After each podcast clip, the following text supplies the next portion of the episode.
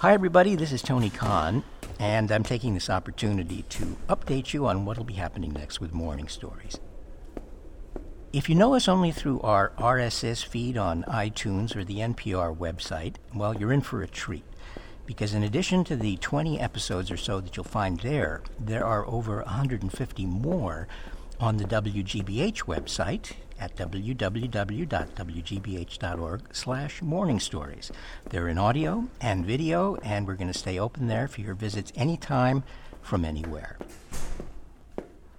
Also, don't touch that unsubscribe button on your RSS feed, because any new podcast I can produce will go there, as well as any updates on our campaign to bring Morning Stories back to WGBH from your listener contributions. You can find links to make those contributions also on the website.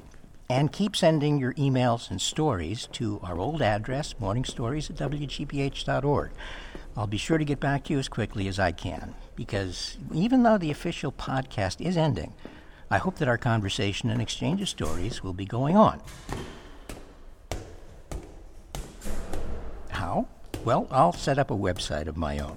It'll be the place to go to see and hear new stories from me, stories and comments from you, and special visits from old friends, including Gary Mott. I have one last stop to make around the corner here, down these hallways, to the office of a friend and colleague of mine at WGBH, Eli Ingraham. Quite a while ago, Eli came in to talk with me in the studio to tell a story or two, and as I was going through my files here, I heard that recording again, and I finally had the chance to turn some of it into a morning story. So I'll leave this CD of it here for her to hear when she gets in tomorrow, and if it's okay with her, and she approves, it'll be the next thing you hear. I call it, I Know, Mama. I Know. My sister and I were each at separate colleges. A classmate of hers killed herself. She was gay. Her father went on a rampage and got the names of all the women she knew at school and started calling the parents.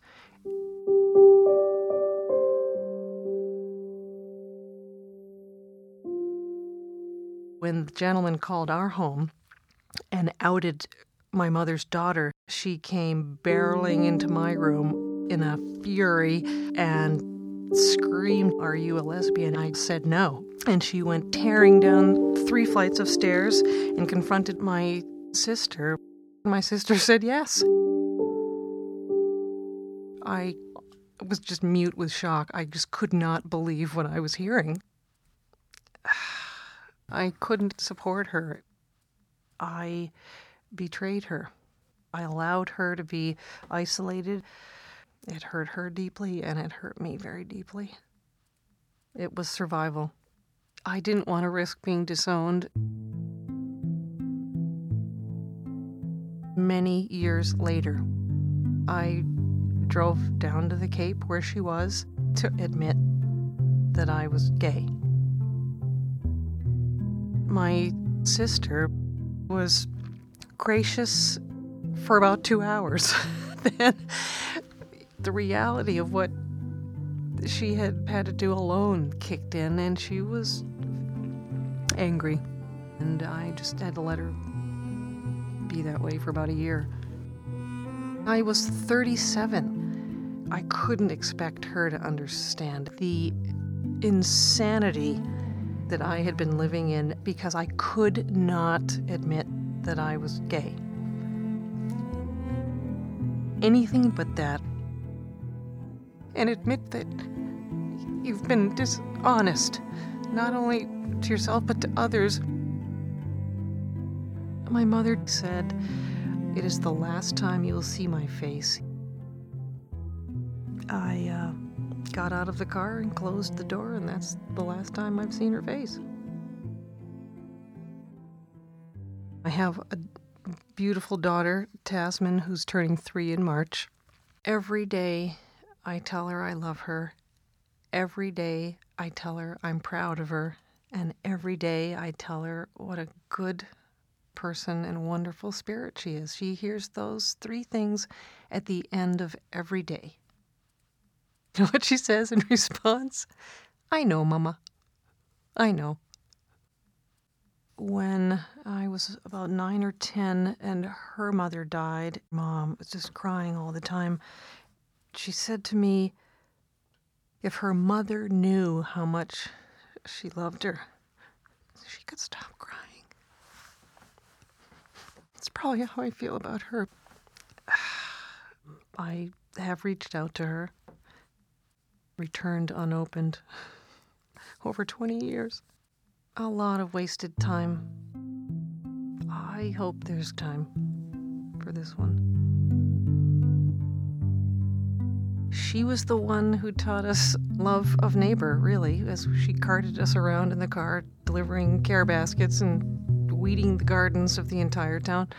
Saturdays, she took us to the Natural History Museum and all of the dioramas and explained to us. From the time I was really small, without my saying a word, her buying me poetry books, stories of people overcoming adversity, because she just knew it was a language I spoke. Despite everything, it came through. Her love came through. Mom,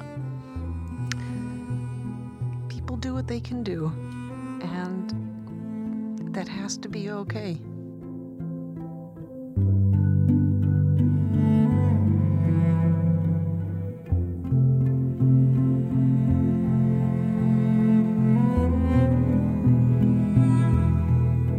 That was Eli Ingraham with today's morning story, I Know Mama, I Know.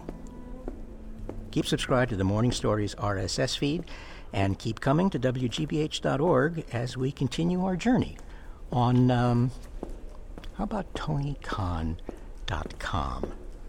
Sounds a little funny to me, but I could get used to it. See you later.